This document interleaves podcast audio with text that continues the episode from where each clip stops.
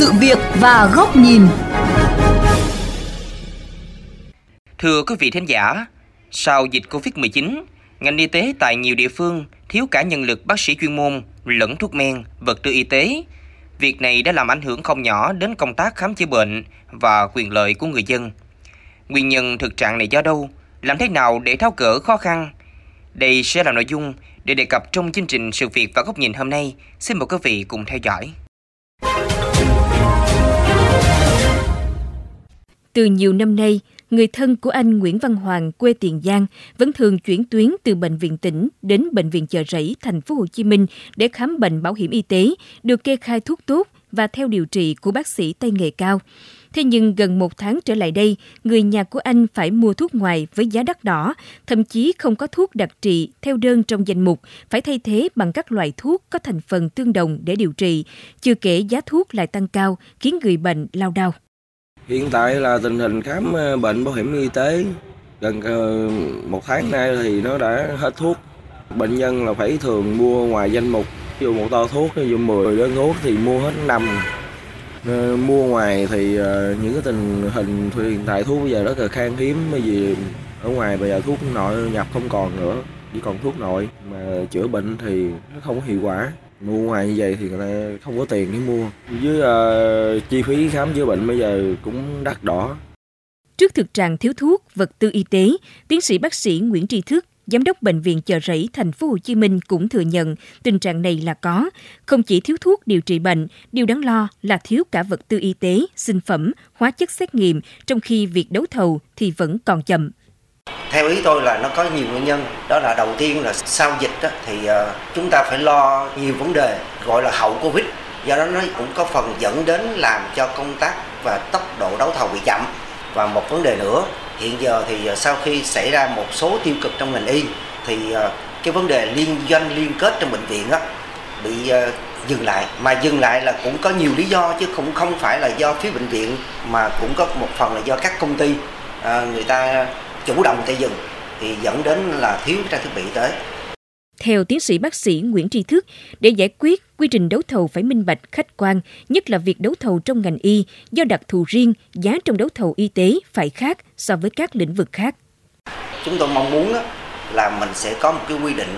riêng đấu thầu trong ngành y tế. Tại vì cái mặt hàng phục vụ cho sức khỏe người bệnh, mình không thể đánh đồng với tất cả những hàng hóa khác trong xã hội được.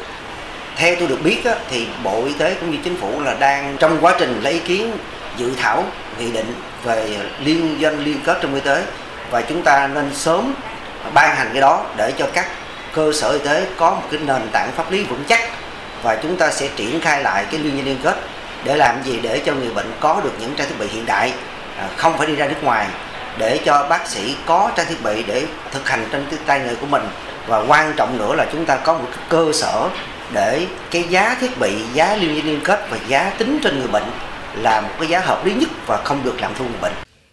Chia sẻ về tình trạng thiếu thuốc, vật tư, trang thiết bị y tế, tại hội nghị trực tuyến giữa Bộ Y tế với các bệnh viện, sở y tế các tỉnh thành ngày 29 tháng 6 mới đây, Phó giáo sư tiến sĩ Nguyễn Thị Liên Hương, Thứ trưởng Bộ Y tế cho biết, hiện 40 bệnh viện, sở y tế trên cả nước báo cáo có tình trạng thiếu thuốc. Nguyên nhân là thời gian qua, do ảnh hưởng của việc chuỗi cung ứng toàn cầu bị đứt gãy, giá cả nguyên vật liệu đầu vào tăng, một số nước áp dụng các biện pháp chống lạm phát đã tác động tiêu cực đến việc cung ứng và giá thuốc, trang thiết bị, vật tư y tế. Cộng thêm một số cán bộ, ngành, địa phương sợ trách nhiệm, không dám đấu thầu, dẫn đến tiến độ chậm trễ.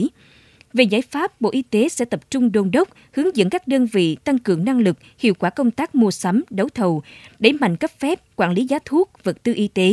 Có biện pháp cụ thể để giao cho thủ trưởng các đơn vị sự nghiệp công lập phải chịu trách nhiệm nếu để xảy ra tình trạng thiếu thuốc, vật tư y tế. Ngoài ra, theo tiến sĩ bác sĩ Nguyễn Tri Thức, Giám đốc Bệnh viện Chợ Rẫy, ngành y tế không chỉ phải đối phó với tình trạng thiếu thuốc, hóa chất, thiết bị, vật tư y tế, mà còn phải đối mặt với vấn đề hàng loạt y bác sĩ tại nhiều địa phương như Hà Nội, Thành phố Hồ Chí Minh, Đồng Nai, Bình Dương phải chuyển công tác hoặc xin nghỉ việc gần đây.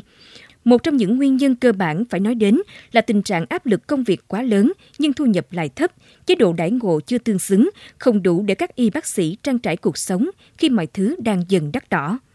Giữa áp lực bệnh viện công và bệnh viện tư thì bệnh viện công nó nhiều lắm, nhất là những trường hợp bệnh nặng, bệnh quá đông. Tôi nghĩ đồng lương hiện nay thì nó chưa đáp ứng được nhu cầu cuộc sống hàng ngày của y bác sĩ, và sự chênh lệch giữa bệnh viện công và bệnh viện tư là một cái yếu tố quan trọng. Cho dù mình làm ở bệnh viện công hay làm ở bệnh viện tư thì mình cũng phải đặt cái sự nghiệp mà khám chữa bệnh lên hàng đầu, thì có đảm bảo cuộc sống thì chúng tôi mới làm việc tốt hơn. Nhiều ý kiến cho rằng trước thực trạng trên, ngành y tế nếu không sớm có cơ chế, biện pháp lấp các lỗ hổng pháp lý sẽ không chỉ gây khó khăn cho người bệnh mà còn có khả năng gây khủng hoảng cho cả hệ thống y tế. Thưa quý vị, trong giai đoạn dịch bệnh như hiện nay, việc chú trọng đến việc phục hồi và phát triển ngành y là hết sức cần thiết. Không để trụ cột an sinh này bị ngừng nghỉ chỉ vì thiếu thuốc, trang thiết bị và đội ngũ chuyên môn. Về nội dung này, nhà báo Bùi Trọng Điển, phó giám đốc kênh VOV Giao thông, có bài bình luận với nhan đề "Đừng để dân lao đao vì thiếu thầy, thiếu thuốc". Xin mời quý vị cùng theo dõi. Thưa quý vị và các bạn, hiếm khi nào ngành y tế cả nước lại xảy ra cùng lúc khủng hoảng kép như hiện nay. Đó là vừa thiếu thuốc, vật tư y tế để chăm sóc cho người bệnh, vừa đối phó với tình trạng nhiều bác sĩ bệnh viện công xin nghỉ việc hàng loạt. Việc cung cấp thuốc ở các bệnh viện bị gián đoạn có nhiều nguyên nhân. Ngoài yếu tố khách quan do đứt gãy chuỗi cung ứng nhập khẩu từ các nước, thì nguyên nhân chủ quan là do sợ trách nhiệm, sợ sai phạm, nhất là trong bối cảnh các tiêu cực, từ vụ kit test xét nghiệm Việt Á như một quả bom làm rung chuyển nhiều CDC và bệnh viện trong cả nước với hàng loạt các cá nhân bị bắt. Sở Y tế các địa phương, lãnh đạo các bệnh viện, các bộ phận chuyên môn vì thế đa phần ngần ngại trong mua sắm trang thiết bị y tế để tránh rủi ro. Điều này phần nào cho thấy cơ chế đấu thầu, khung pháp lý để mua sắm các loại vật tư y tế là chưa theo kịp và không đồng bộ, có nhiều bất cập. Nếu cố tình làm, rất có thể sẽ dẫn đến hậu quả đối mặt với việc truy cứu trách nhiệm khi có sai sót. Buộc nhiều người phải chấp nhận thà thiếu thuốc còn hơn làm mà có thể lãnh hậu quả về sau. Việc động viên, khuyến khích, cam kết tạo điều kiện để các bệnh viện chủ động trong mua sắm của cấp trên vẫn chưa đủ khi mà cơ chế vẫn không thay đổi và chưa rõ ràng.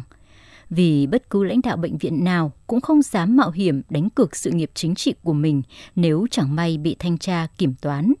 Chính sự ách tắc này đang ảnh hưởng xấu đến chất lượng khám chữa bệnh, khiến bệnh nhân thiệt thòi, tốn kém và không được chăm lo tốt về thuốc men, ảnh hưởng trực tiếp đến sức khỏe. Về thực trạng nhiều bác sĩ có trình độ tay nghề cao xin chọn nghỉ việc cũng đặt ra câu hỏi rất lớn về chính sách đãi ngộ, lương thưởng cho ngành y bấy lâu nay chỉ nghe nói nhưng triển khai trong thực tế lại rất chậm. Nhiều bác sĩ bệnh viện công tâm sự rằng với thời gian toàn tâm toàn ý cho công việc, nhiều lúc họ cảm thấy kiệt sức, bệnh nhân thì đông, cơ sở vật chất lại xuống cấp, thiếu thốn, công tác điều hành quản lý ở một vài nơi thiếu khoa học. Trong khi đồng lương thì thấp, thu nhập lại không đảm bảo, đời sống của nhiều người rất khó khăn. Đây là những áp lực rất lớn khiến nhiều người dù tâm huyết, đau đầu với nghề nhưng cũng không thể trụ vững sau nhiều năm mòn mỏi chờ đợi sự thay đổi. Việc xin nghỉ việc cũng là việc chẳng đặng đừng. Hiện nay, để tháo gỡ khó khăn cho ngành y trong đấu thầu mua sắm vật tư y tế, Chính phủ đã giao cho ngành y 6 nhiệm vụ cấp bách để đảm bảo việc cung ứng vật tư y tế, nguồn nhân lực cho ngành, yêu cầu các bộ ngành khẩn trương có hướng dẫn cụ thể để xem tắc ở khâu nào, nguyên nhân ở đâu thì tháo gỡ ngay, không để chậm trễ. Bên cạnh đó, soạn thảo các đề xuất để có chính sách đãi ngộ, tăng phụ cấp cho nhân viên ngành y. Đây là những động thái thể hiện sự quyết tâm của chính phủ trong việc tháo gỡ những tồn tại bức xúc mà ngành y đang đối mặt. Vấn đề lúc này là các chỉ đạo điều hành cần được các bộ ngành địa phương sắn tay vào cuộc thực sự, làm nhanh chóng, rốt ráo để giải quyết, không để nhân dân lao đao vì thiếu thầy, thiếu thuốc. Các cán bộ ngành y cũng cần thể hiện tinh thần phụng sự, dám làm, dám chịu trên cơ sở động cơ trong sáng, minh bạch, đặt sức khỏe, tính mạng của người dân lên trên hết. Các y bác sĩ tiếp tục khắc phục khó khăn, trụ vững với nghề để chăm lo sức khỏe nhân dân. Thưa quý vị, chúng ta vừa lắng nghe bài bình luận với nhan đề "Đừng để dân lao đao vì thiếu thầy, thiếu thuốc" do nhà báo Bùi Trọng Điển, phó giám đốc kênh VOV Giao thông thực hiện. Đến đây, thời lượng của chương trình Sự Việc và Góc Nhìn cũng đã hết. Xin chào tạm biệt và hẹn gặp lại quý vị trong các chương trình lần sau trên VOV Giao thông, Đài Tiếng Nói Việt Nam.